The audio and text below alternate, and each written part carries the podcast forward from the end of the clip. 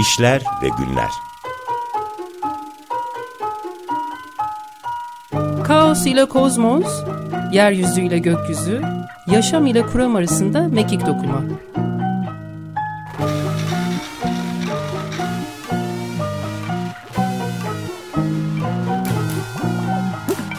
Hazırlayan ve sunan Rahmi Ördüm Herkese merhaba ve günaydın. Ee, gün başlayalı çok oldu haliyle. Biz de güne dahil olduk ee, ve işler ve günleri konuşmak üzere stüdyoda konuğum İnsel İnal'la birlikteyim. Ben yine e, adını daha önce de ins, İnsel'i konuk aldım. E, soyadındaki A'yı inceltme gibi bir hata e, yapıyorum telaffuz ederken. O da bunun üzerine yine bana gülerek bir tepki verdi. Evet İnsel İnal'la birlikteyiz. Akademisyen, sanatçı ve e, sergi ve işleri ve günlerini konuşacağız aslında. Sergide ortak yalan başlığını taşıyor. E, Kadıköy Knox Bağımsız Sanat alanında açıldı geçen hafta. Geçen cumartesi. Ee, ve e, ortak yalan aslında başlığı altında da dört sanatçı bir araya gelmişler. Melia Coşkun, Orhan Cemçetin, İnsel İnal, Volkan Kızıltunç. Evet hoş geldin İnsel. Hoş bulduk. İnsel.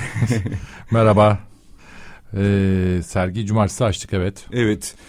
Açılış ben gelememiştim ama çok teşekkür ederim. Özel e, bir açılış gerçekleştirip hafta içi e, birlikte sabir sabah gezdik sergiyi. Evet. Evet. Nox e, bağımsız bir sanat alanı. Bana kalırsa e, İstanbul'da e, bildiğim bu tür bir bağımsız alan henüz yok ya da şu anda pek yok.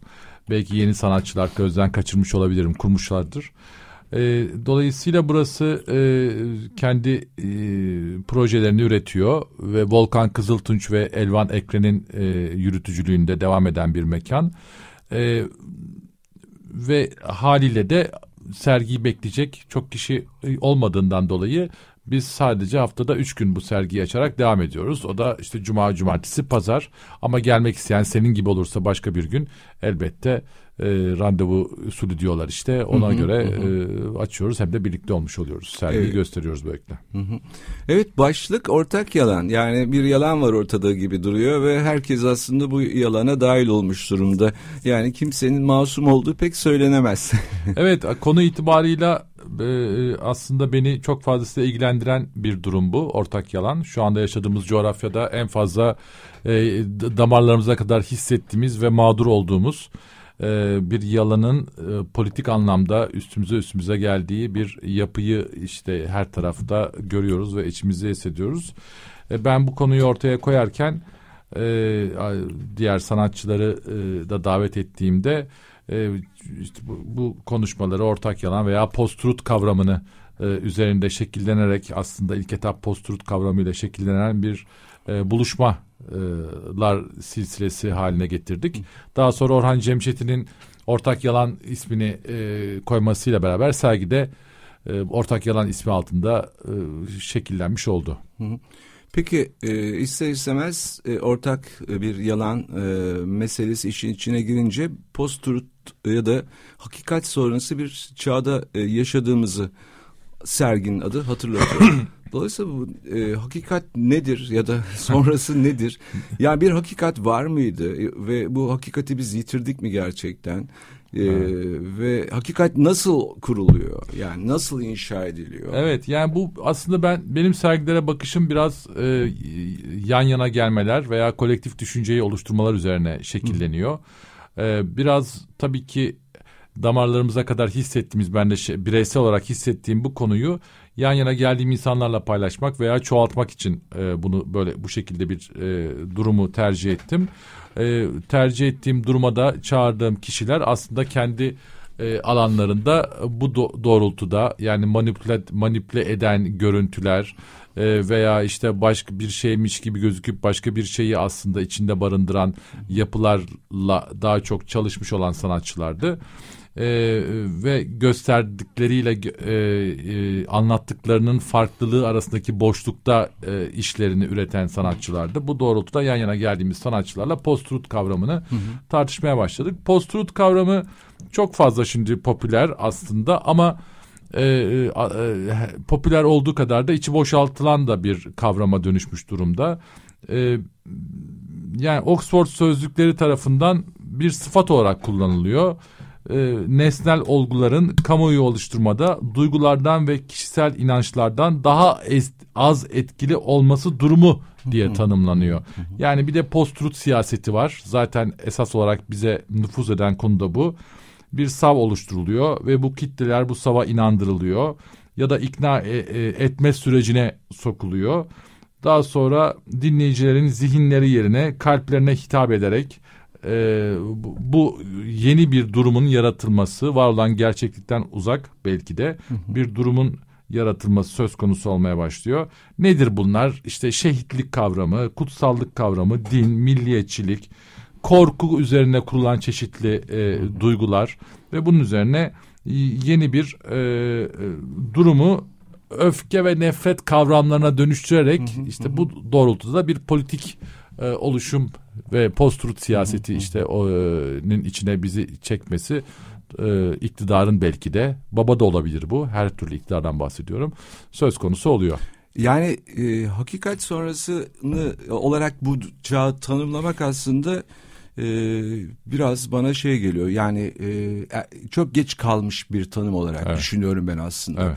Yani hakikat sonrası deyince yerle kurulan, yeryüzüyle kurulan o otantik sayıcı ilişkinin e, koparılması geliyor öncelikle aklıma. Evet. Yani çünkü e, giderek aslında yerle kurulan ve yerle birlikte biçimlenen bedenler bir süre sonra aslında hiyerarşik bir toplumda iktidar tarafından biçimlendirilmeye başlandığı andan itibaren o hiyerarşik bir toplum kurulduğu andan itibaren aslında bir hakikat sonrası denilen mesele başlamış oldu. Çok doğru.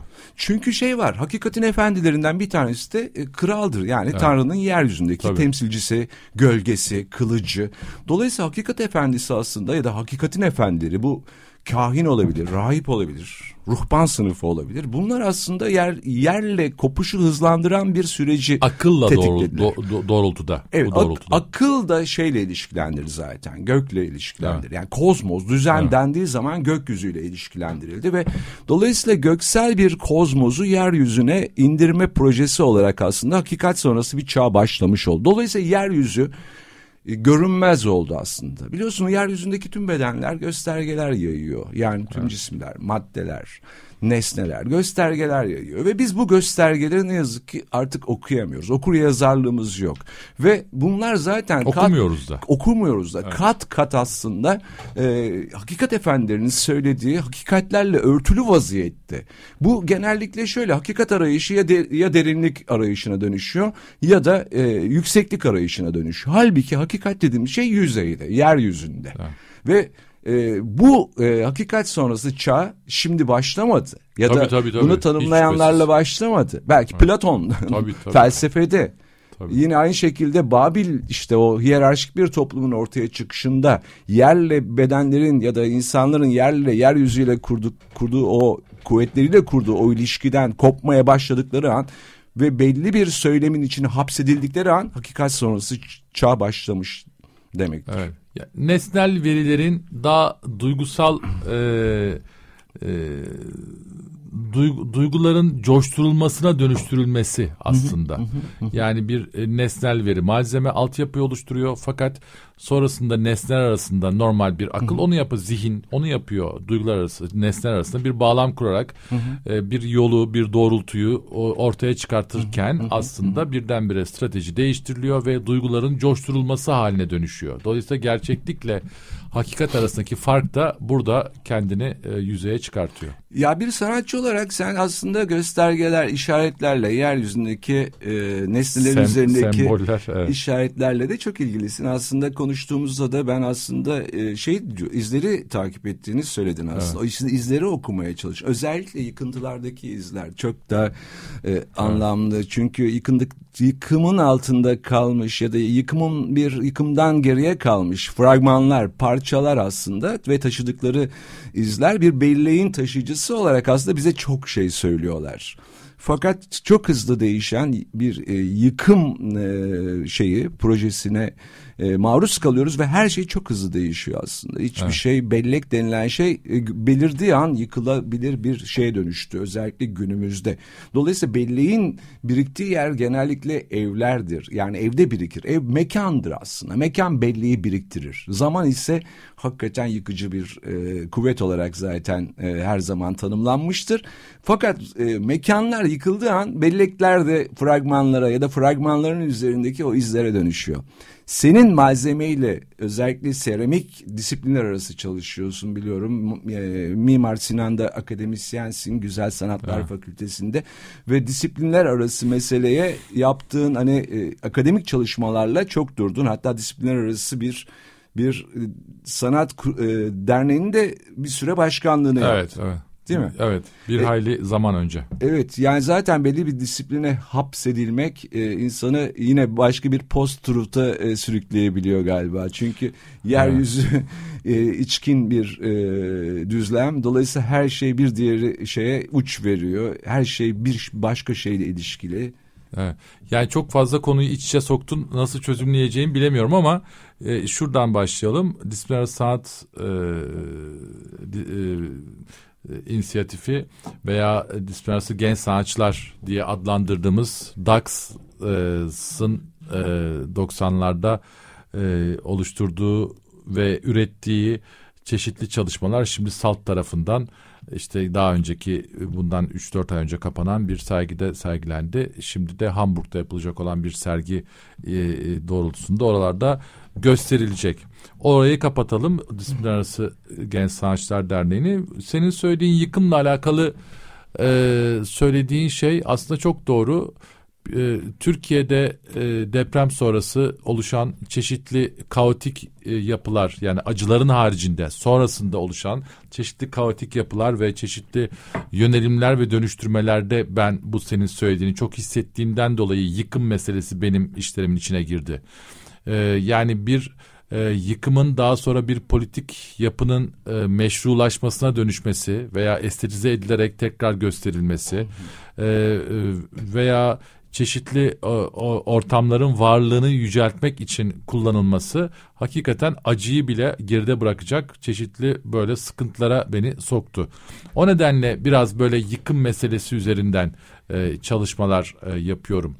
Daha doğrusu gösterilen estetiğin deşifre edilmesini sağlamaya çalışıyorum. O kaba saba yapıların e, bir e, meşru hale getirilirken estetik hale de dönüşmesi beni en çok rahatsız edenlerden bir tanesiydi ki bu işte duyguları devreye sokan e, bir yapı demin de bahsettiğim gibi. O nedenle çalışmalarıma bu yıkım meselesini çok soktum. Aslında yıkım meselesini sokmadım da yıkımın kalıntıları, yıkımın oluşturduğu e, görüntüler veya oradan beslenen altyapısını oluşturan e, e, yapılar diyelim. Öyle söyleyelim.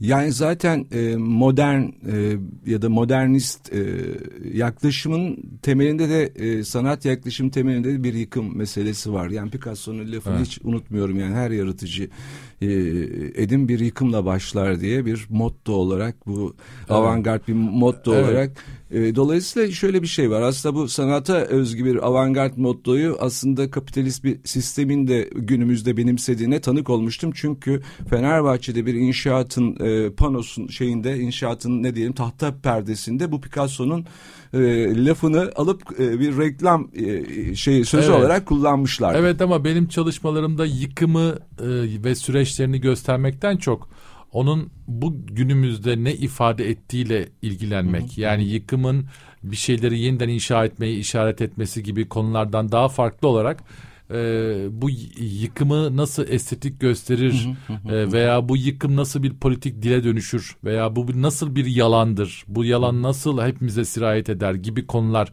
beni daha çok ilgilendiriyor. Yani çirkin gözüken bir şeyin estetik hale dönüşmesi ve o aradaki problematik veya süreç çözülemeyen sonu gelmeyen o süreç e, bizim bizi nasıl etkisi altına alır? Aslında ga, galiba benim düşünme alanlarım biraz bu oldu.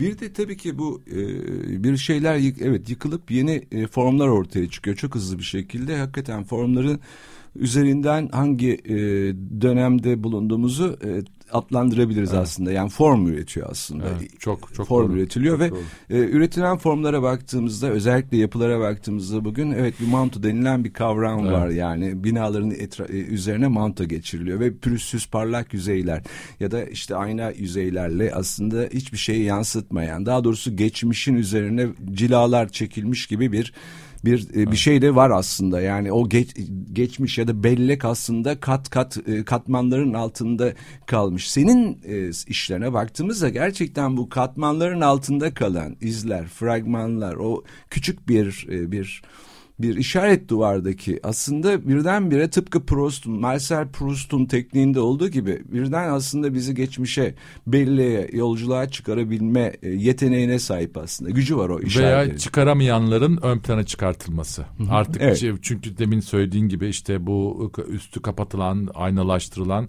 veya bütün yapıların standartize edilmesi, Hı-hı. aynı e, bakışla e, tüketilmesini sağlayan bu durumun içiyle ilişki kurmamamızı, tarihiyle, belleğiyle hiçbir şekilde alakasını kuramayacağımız dış cephelerin e, süreciyle alakalı bir dert. Yani biraz kentleşme, e, biraz bütün metropollerin aynı olması, ee, ve geldiğimiz noktada da bundan belki de hatta sıkıntı duymayarak bundan mutlu bile e, mutluluk bile hissetmemiz e, yeni bir estetik algıyı da belki kendi içinde e, getiriyor ve bu süreçler e, bence problemli süreçler diye düşünüyorum.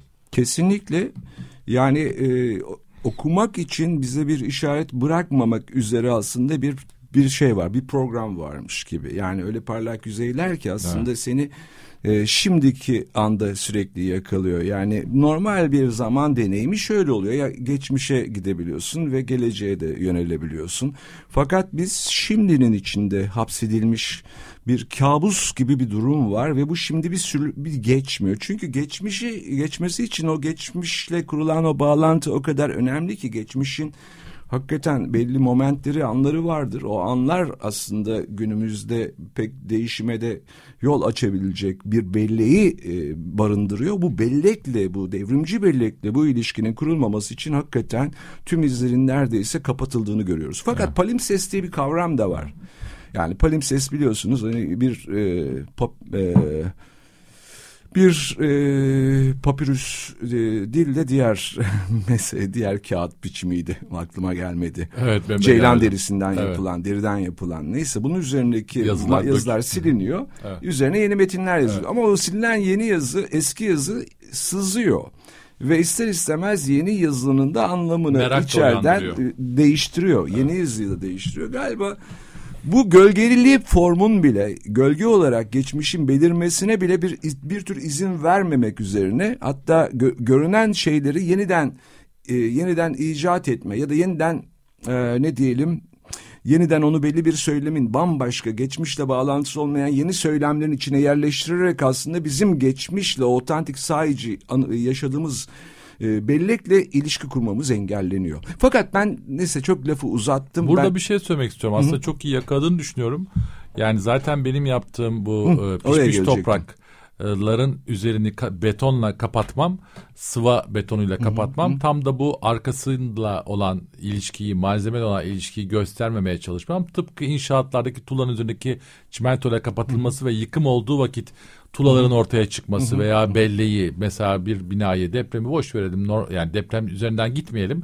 Normal bir inşaatın bir duvarının yıkılmasıyla içerideki odaları görmemiz, o saklı gizli bellek, yapı yaşanmışlıkları e, birdenbire karşılaşmamız tam da işte o ön e, şeyin kalkması ve içeridekinin dışarıya sızmasıyla alakalı. Bu dediğin bu anlamda iyi bir tespit diye, palimpsest tespiti doğru bir tespit diye düşünüyorum.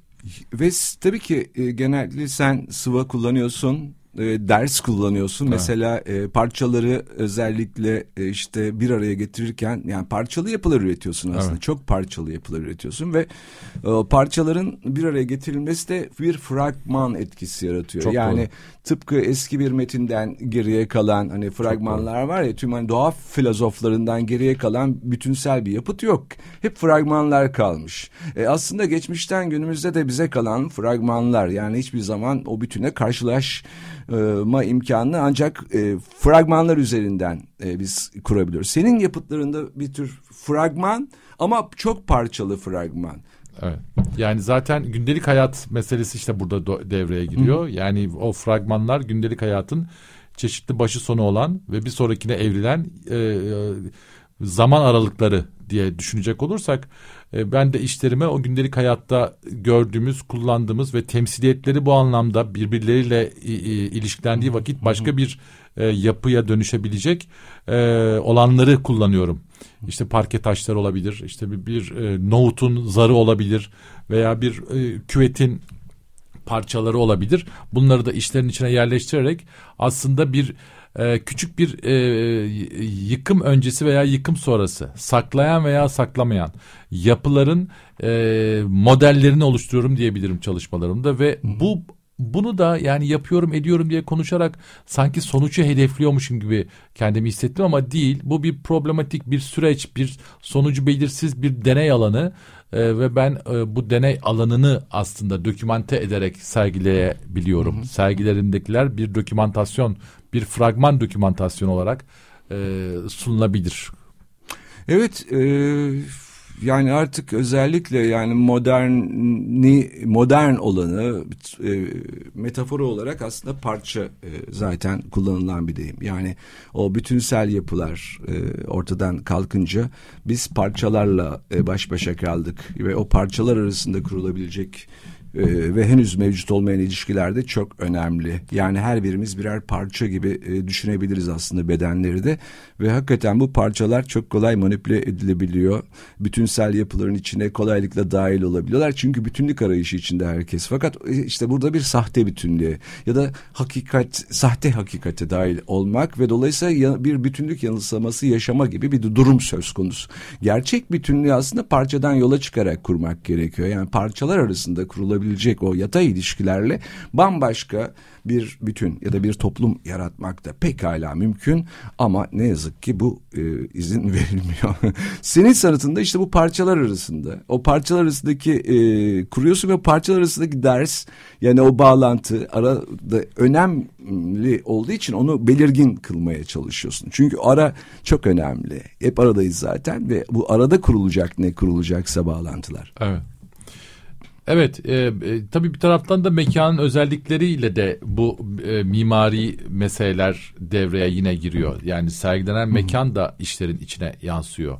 Yani Nox'un e, Nox'a sergilenmesi için ürettiğim bu işler özellikle alt katta e, ta- e, ki e, atmosfere uygun olarak ürettiğim işler. Yani o işleri çıkartıp başka yere sergilersem nasıl ne ifade eder bilmiyorum. Çünkü e, yine bu e, fragman kısmına o mekanın yapısı da girmiş oluyor benim zihnimde işlere yansıyarak. O doğrultuda aslında o Nox'un alt katında e, bir tane şey var. Duvarda pervane var. Dışarıya havayı içerideki kötü havayı havalandırmak için yapılan üflemesi için kullan. Mesela o e, pervaneyle işimi ilişkilendirerek sergilemeyi doğru buluyorum veya onu kapatmayı veya boyamayı düşünmüyorum gibi. O zaman e, öz, dinleyicilerimizi yönlendirelim Nox'a. Kaç ne, hangi ne, ne zamana kadar açıktı sergi? Nox 3 hafta daha açık. E, Cuma, cumartesi, pazar yel değirmeninde zaten şey navigasyona Nox yazılırsa alt yola Sizi gelince götürebilir. hemen hemen çıkıyor zaten Nox diye. Şimdi tarif etmek adresi e, Yok, yok. akılda kalmayacak. Ya Bu daha pratik diye düşünüyorum. Google Map var zaten, Evet, navigasyon var çok haklısın.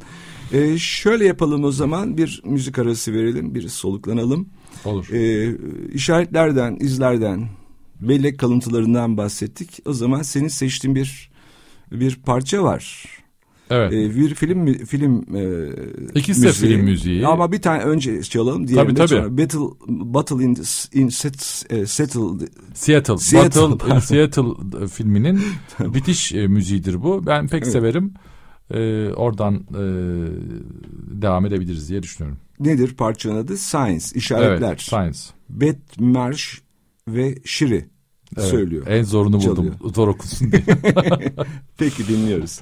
Herkese tekrar merhaba. E, bu arada teknik masada karşımızda Feryal var. Canlı yapıyoruz programı. Ona da başta teşekkür etmemiştim. Şimdi e, desteğinden dolayı ona bir teşekkür göndereyim ve e, müziği de dinledik. Science diye bir müzik ve Seattle'da e, 99 Kasım'ında gerçekleşen Dünya Ticaret Örgütü'ne e, yönelik protestolarla ilgili bir film. Bir 2007 yapımı. min müziğiydi zaten. Evet, bunun son son bitmez müziğiydi. Ee, bu filmi e, aslında e, e, dersimde de e, konu ettim. Çünkü e, merkezin dışında, galerilerin dışında, müzenin dışında yeni bir oluşum var biliyorsun. E, aktivistlerin estetik eylem üreterek daha etkili hale gelmesi. Ve bu doğrultuda bu filmde bu estetik eylemlerin veya eylemlerin estetik hallerini biz görebiliyoruz. Onun için öneririm. Ee, Te- e- eylemler teatralleşmişti aslında ve, ve daha performatif, performatif daha, hale e, geldi. e, daha e, kendilerini temsil eden, herhangi başka bir şeyi temsil etmeyen yani kuklalar da var hiç şüphesiz ama bir taraftan da sadece işte yolları kapatmak için bir araya gelen omuz omuzalığı ön plana çıkartan yeni bir estetiği de tanımlamamıza neden olan bir e, sokak sanatının veya sokaktaki e, aktivistlerin yaptığı zaten art artivist art buna deniyor. Yani ar- art ve aktivizmin birleştiği, aktivistlerin sanat ürettiği, sanatçıların aktif hale gelerek eylemler planladığı bir e, dönemin de aslında Seattle üzerinden okunduğuna biz tanık oluyoruz.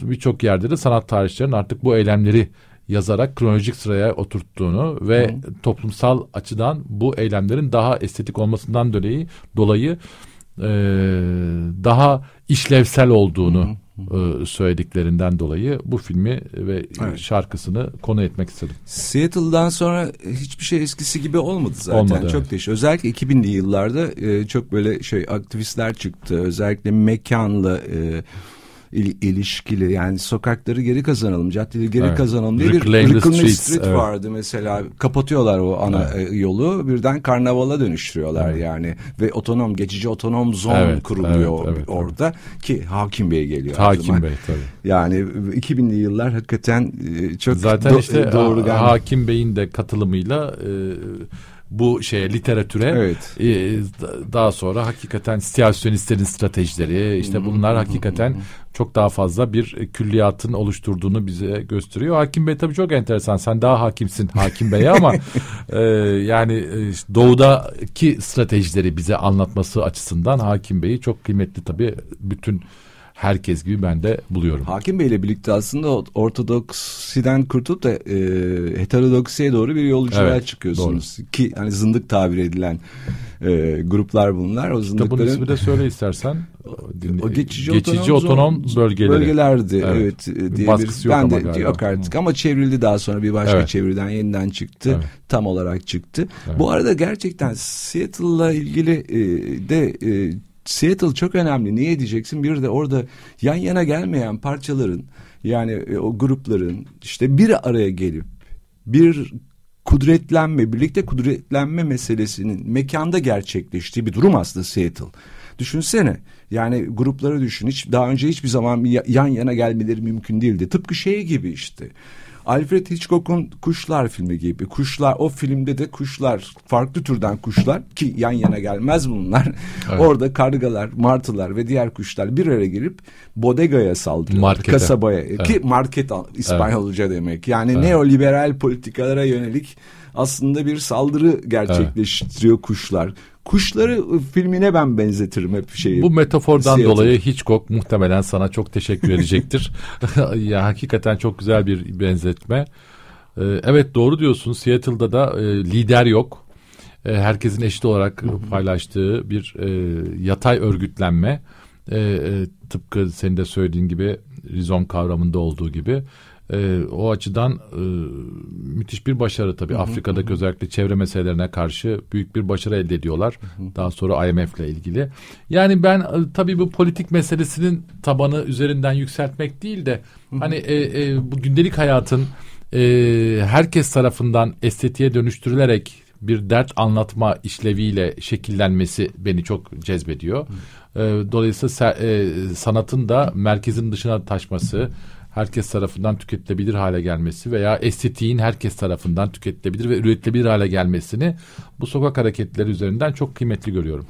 Bir de zaten hani estetik üreteceğiz diye böyle bir çaba yok. Estetik yok. bir form üreteceğiz diye. Bu form aslında içeriden parçalar arasında kurulan e, o yatay, e, otantik ilişkilerle ortaya çıkan bir form ve çıktığı zaman da bunu birileri estetik olarak bulabilir, birileri, bir, birileri de gayri estetik olarak bulabilir. Çünkü şöyle bir şey de vardır. Genellikle estetik yani sanat tarihinde, klasik sanat tarihinde estetik bütün ve parça arasındaki o rasyonel sayısal ilişkidir. Yani ha. bir Vitruvius'taki adam mesela işte ha. Leonardo'nun çizdiği aslında kronik bir bedendir. Hani oradaki estetik bir beden o bu bir bütün ortaya çıkıyor ama bütün ve parça arasında rasyonel sayısal bir orantı var. Bu çok önemli. Fakat burada böyle bir orantı yok ya da orantısızlıklarla bir araya gelen aslında birlikte olan ve bir tür canavarın ortaya çıktığını görüyoruz aslında. Ejderha formunu biliriz yani evet. sanat tarihinden uyumsuz parçaların bir araya gelmesiyle aslında evet. bir ortaya çıkmış bir formdur ve kimileri bu canavarı ya da ejderhayı gayri estetik bulabilirler ama çok estetiktir. Özellikle sürrealistler için evet. ve e, diğer aslında e, avantgard situasyonistler için. Situasyonistler için. Yani evet tabii estetiğin tanımı e, yani görsel olmaktan çıkmış durumda. Yani diğer dört duyuya da hitap edenlere artık e, hitap ettikçe e, estetik alanı, tanımı e, veya terminolojisi içine sokabileceğimiz çeşitli başka duyular, duyumlarımız da var. Begüm Özden Fırat'ın güzel bir makalesinde güzel bir şey var, e, cümle var. Omuz omuzalık, omuz yani kolektif yapılanmalarda omuz omuza temasın titreşime sebep olması da bir estetiktir diyor. Dolayısıyla kolektivitenin e, birlikte hissettirdiği hazzı da bir estetik çatı altında değerlendirebiliriz. Buradaki üretimlerim ki zaten ilişkiler estetik Boryon'un kitabına kadar gidiyor bu. Yani artık öyle bir sanat e, üretimi söz konusu ki işte e, şekerlerin alınması esnasında yan yana gelen kişilerin birbirleriyle kurduğu ilişkinin de estetik bir yapı olduğu iddia ediliyor. Dolayısıyla ilişkisel estetiğe kadar giden bir Seattle sürecini e, e, konuşmasını e, bence devam ettirebiliriz bu şekilde diye düşünüyorum. Şöyle bir şey var. Biraz önce titreşimden söz ettin. Yani e, çok güzel. Yani ritimden söz ediyoruz evet. aslında.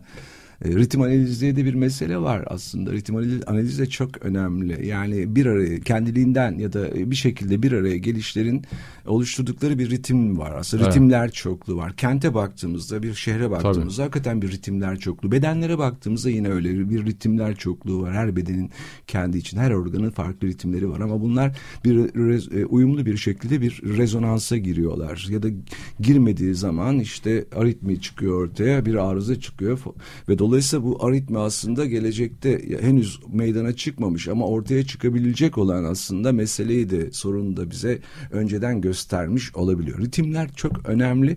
Dolayısıyla sanatın e, nesnesinin de bir ritmi var ve e, sanat nesnesiyle e, diyelim ki izleyici aslında karşılaştığı zaman birlikte e, titreşmeye, birlikte bir ritmin, ortak bir ritmin içine e, giriyorlar aslında. Yani burada sanatçı ve sanat e, sanat nesnesi, mi? Sanat Nes nesnesiyle izleyicisi. Çünkü sanatçı aslında üretiyor. Yani şeyinde üretiyor, atölyesinde üretiyor. Evet. Ve nasıl bir titreşim yaratacağını ve bedenlerle nasıl bir ilişkiye geçeceğini öngöremiyor. Evet bir niyeti var sanatçının zaten.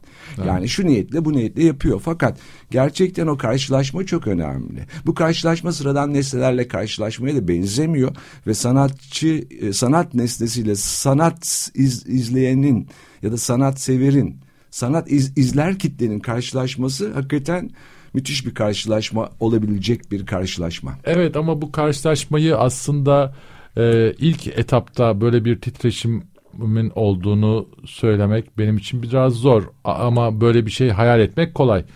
E, onun için aslında biraz bu e, öncesinde alımlayıcıyla beraber bu sürece sanat eseri üretim sürecinde var olmanın bu titreşimi büyüteceğini düşünüyorum. Hı hı. Bu Sinop Bienalinde e, katıldığımda o işim aklıma geliyor. Bütün şeye Bienal esnasında şehirdeki çocuklara duyuru yapmıştık megafon şeylerden. belediyenin ne derler? Hoparlörler. Hoparlörlerinden ve bayağı yüksek sayıda bir çocuk e, katılımıyla üretti, üretmiştim işleri. Sinop Çocuk Cezaevinde yatanların metaforuyla oluşturulmuş işte yaptığım porselen e, tabancaların üzerine çocuklar verdiğim sır üstü boyalarla özgürce resim yaptılar. Hı. Daha sonra bu e, tabancaları o tam o kapısına e, belirli bir skalayla yerleştirdim. Yani işte taba e, en renkliye kadar gidecek bir e, şey yaptım. Bir e, düzenleme yaptım. Aşağı yukarı 500 tane tabanca. E, tam da bu titreşimi orada hissettim. Çünkü o çocukların annesi geldi, babası geldi. Saatlerce ayrılamadılar. Hangisi senin işin, hangisi benim işim, seninki daha güzel boyalı. İşte bu buradaki çocuk ceza, cezaevinde yatanların e, eline aldığı silahlar bunlar işte mı acaba değil mi acaba gibi içerikle de ilişkilenen çeşitli diyaloglara bu şekilde tanık olduğumdan dolayı aslında e, sanat eserinin ilk bakışta görülerek içselleştirilmesinden öte yapım sürecinde de dahil olunarak yap, e, oluşturulabilecek çeşitli stratejiler üretmek gerektiğini düşünüyorum kendi adıma.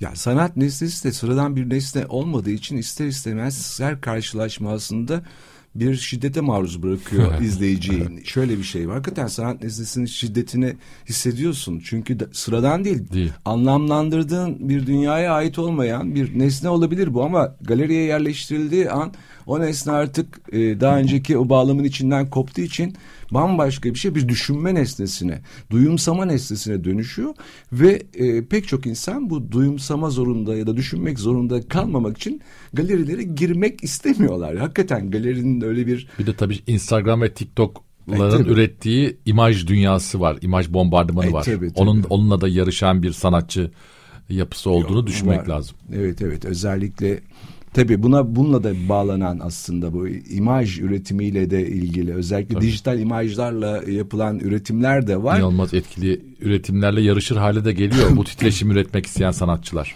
Belki evet, de. evet. Ben ama genellikle hakikaten o sanatın e, nesnesiyle karşılaşmak beni bile tedirgin yani ben tedirgin olurum yani çünkü neyle karşılaşacağım acaba? Yani bir galeriye gidiyorum ve e, acaba e, bu karşılaşmadan sağ çıkabilecek miyim? Yani sa, e, akıl sağlığıma çıkabilecek miyim? Yani bir anlam evet. dünyası içine bunları ben yerleştirebilecek miyim? Ki hani e, anlam dünyasına yerleştiremediğimiz zaman bizim için her şey şey oluyor çok kötü oluyor zaten. Evet işte burada ipuçları da e, takip etmesi gerekiyor izleyicinin ya da alımlayıcının. Yani orada e, sergideki metinler bu anlamda çok kıymetli. Yani metinler sergideki eseri ya da nesneyi tanımlayan metinler değil hiç şüphesiz. Olmaması da gerekiyor ama ipuçların içinde e, nereden e, referanslarını alarak e, ürettiğini e, anlatan metinlerin olması tabii bu senin söylediğin titreşimi uyandıracak e, süreci de çok tetikler diye düşünüyorum. Sadece bir sanat nesnesiyle karşılaşmak hele ki bugün şartlarında biraz zor. Çok aralar var. Çok coğrafik e, e, veya e, politik anlamda farklılıklar e, var. Farklı kitleler var. Dolayısıyla herkesin bir sanat nesnesine bakıp titreşimi hissetmesi mümkün değil. Ama işte o metinlerle muhtemelen çalışma alanları yani zihni harekete geçirecek o çalışma alanları e, bence dediğin doğrultuda o e, titreşimi e, sağlayabilir. Zaten metinler aracılığıyla nesnelerle sanat nesnesiyle karşılaşmak evet. mümkün olabiliyor. Çünkü metinsiz hiçbir sergide yok. Yani eskiden müzelerde metin olmazdı gene yani nesnelerle karşılaşırdık ama onlar sınıflandırılmıştı zaten kronolojik olarak yani evet. tarihsel olarak belli bağlamlarda üretilmiş nesnelerdi. Hani bu sanat tarihini peşinen bildiğinde kabul edilirdi. Louvre'u gezerken ama artık güncel sanat ne yazık ki metinsiz olmuyor sanırım. Olmuyor. Yani de olmuyor. olmuyor. Tabii metinlerle de ilgili bir eleştiri alanı oluşmaya başlıyor bu doğrultuda. Yani sanat eserini eleştirmek için metni çok iyi e, çözmek gerekiyor. Fakat birçok metinde de problem olduğu için bu e, sanat eserini de çözümlenmesini engellediğinden dolayı bu sefer biz metinlerin eleştirisi üzerine başlıyoruz tartışmaya ve orada e, dağılmaya da başlıyoruz. Metinler bak, rol çalıyor yani. Bak, çok önemli bir şey söyledin. Aslında metin e, sanat nesnesiyle karşılaşmanı engelleyebilir yani. Evet evet. Doğrudan karşılaşmanın evet, çok hassas bir konu o sanat eserini tanımlayan engelleyici olabilir evet. doğrudan karşılaşma. Evet. Dolayısıyla bir tür aslında e, geçişi kolaylaştırıcı metinler olması lazım. Buluşmayı, karşılaşmayı. Yani tanıştır tanıştırıcı metinler. hani bu bu, bu bu budur, bu budur falan deyip Hani sonra aradan çekilip baş başa evet. bırakıp onlar konuşsun birbiriyle. Yani bir oyun, sanat izleyicisiyle evet, sanat nesnesi. Bir oyun var sanat nesnesini tanımlamak, anlamak bir oyunsa eğer o oyunun küçük küçük kurallarını tanı, e, ortaya koyacak bir metinden. Onun oyunun ne olduğunu değil de yani gene o keşfetme e, şeyinin sürecinin e, önüne geçmeyecek türden bir metin. Tabi burada metin yazarları da veya sanat tarihçileri de devreye giriyor. Yani sanat tarihçilerinin de e, sanat nesnesiyle e, sanat nesnesinin ontolojisini oluşturmada çok önemli bir e, yeri olduğunu çok düşünüyorum. Yani sanat tarihçisi yoksa bizler yokuz öyle söyleyeyim. Çünkü silinip gidiyoruz bir şekilde. Yani ben derslerimde 30 sene öncenin 40 sene öncenin sanatçısını anlatırken tabii ki onun hakkında o dönem yazılmış metinler üzerinden anlatıyorum. Yani bu metinler sanat içi dokümantasyon veya sonraki zamanlar için sanat nesnesinin devamlılığı, e, e, arka arkaya devam etmesi açısından sanat tarihçilerinin de işlevi sanatçılar kadar belki daha da fazla önemli. Evet e, tarih ve hafıza kavramları hemen ben şey yaptım. Sen konuşurken aklıma geldi. Bunlar birbirleriyle uyumlu değil aslında tarih ve hafıza biliyorsunuz. Tarih daha çok hani ideolojik e, daha yazılır, resmi evet. tarihi vardır ve hafızayı hakikaten yıkar yani. Hafızaya rağmen tarihlerin yazıldığını e, görüyoruz günümüzde Tabii. de değil mi? Hafıza Tabii. dolayısıyla hafıza konuşmuştuk bu programda. Dolayısıyla hafıza mekanları günümüzde çok e, hani giderek çoğalıyor çünkü hafıza yok oluyor. Onun için hafızadan çok e, bahsediyoruz. E, sanat tarihçisi şimdi senin şöyle bir şeyin var. Sen aslında bellekle çalışan bir sanatçısın. Ama bir tarihe de e, sanat tarihine dolayısıyla bir tarihe tarihin içinde belli bir, e, bir konumlandırmaya adlandırılmaya tanımlanmaya da ihtiyacın var. Herkesin yok mu? Herkesin var. Yani e, bizim baktığımız vakit e, bu e, sadece sanat tarihi içinde de değil. Yani bu siyaset tarihi içinde de sanatçının konumlandırılmaya ihtiyacı var. Coğrafya tarihinde de ihtiyacı var. Yani biz Dadaistlere baktığımız vakit Birinci Dünya Savaşı'nın acılarını hissetmiyor muyuz? Ee, yani dolayısıyla o ta, yaşanılan dönemle ilişkisini kuracak olan kişi, bunu yazacak olan kişi de sanat tarihçisi. Politik anlamda o coğrafyanın sıkıntısı, durumu, bağlamlarını kuracak, böyle görevler üstlenecek bir e, eğer yapı söz konusuysa ve tabii diğer sanatçılar arasında da ilişkiyi kuracak olan bir e, görev tanımlanacaksa bu sanat tarihçilerin görevi diye düşünüyorum.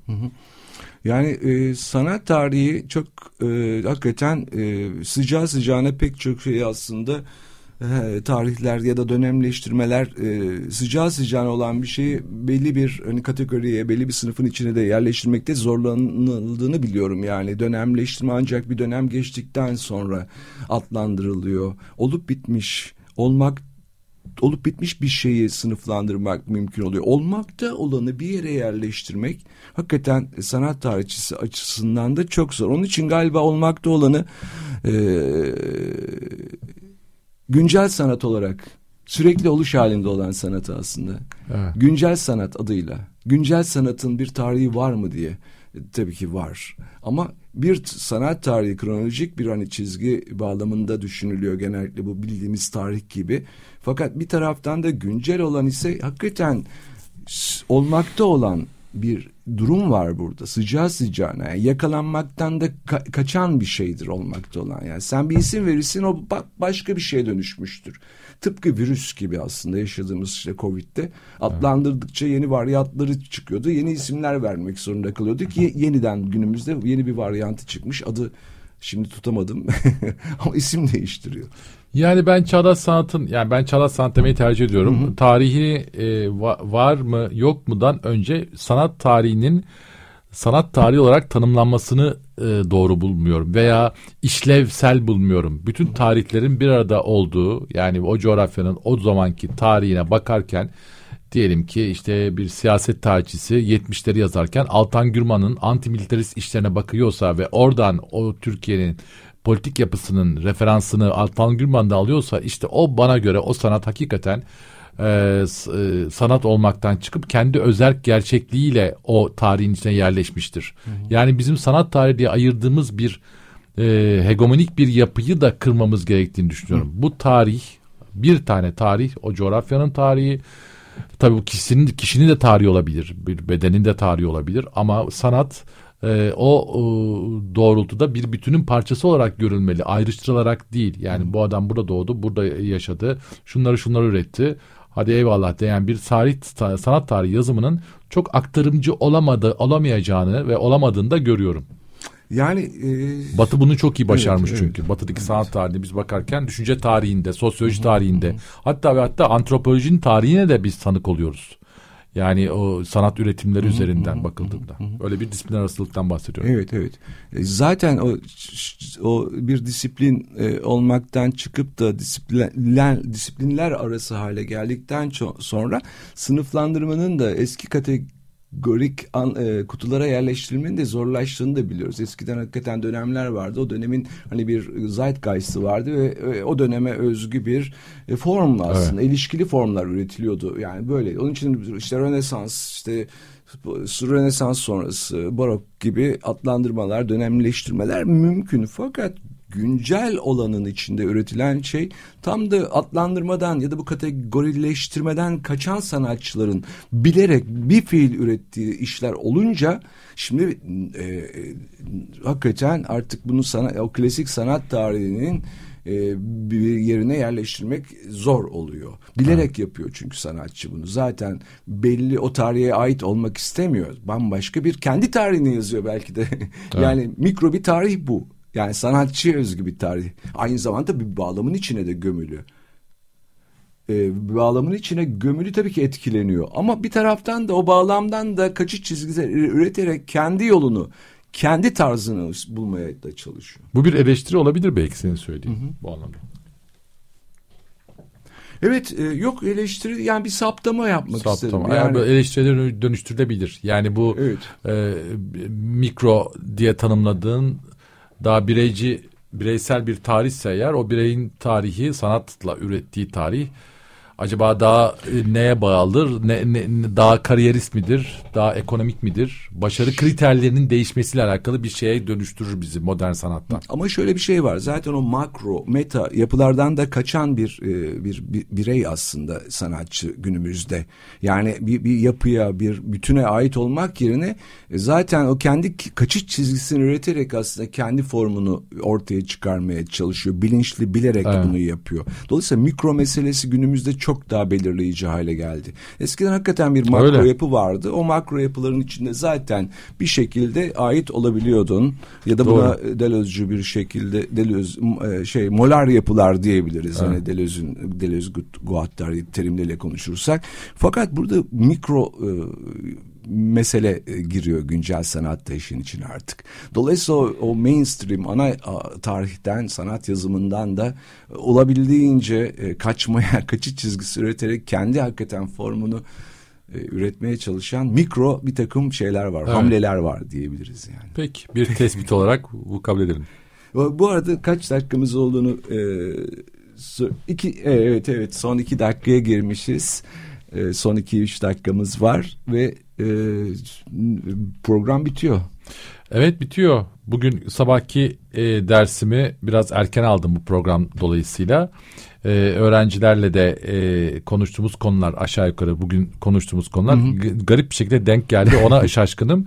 E, daha çok işte e, sanatın e, özelliği ve sanatın kendinden başka bir şey temsil etmemesi ee, ve bu doğrultuda da temsiliyet üzerine yapılan çalışmalar senin söylediğin bu mikro makro konusu ve Deleuze Guattari'ye kadar gidecek bir konuyu da böyle kesişen keşke bir saat daha olsa bunların üzerinde konuşabilsek. Evet belli olur mu? Tekrar yollarımız kesişiyor. Her zaman kesişiyor.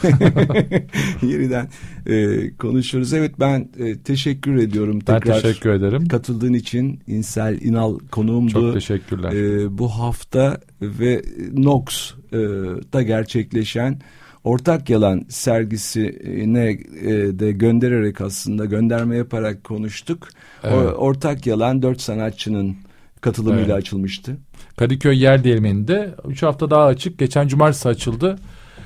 Gelmek isteyenler adresi e, biraz karışık yer değirmeni bilen bilir. E, navigasyonuna eğer Nox yazarsa onu Orhan Cem. Çetin. Orhan Cem Çetin, Melia Coşkun, e, Volkan Kızılaslan, Kızıltunç ve benden e, oluşan bir İnsel İnal. Evet. Peki e, Feryal'e çok teşekkür ediyoruz. Ayrıca bizi destekleyen dinleyicilerimize de sevgilerimizi gönderiyoruz. 15 gün sonra buluşmak üzere. Hoşçakalın.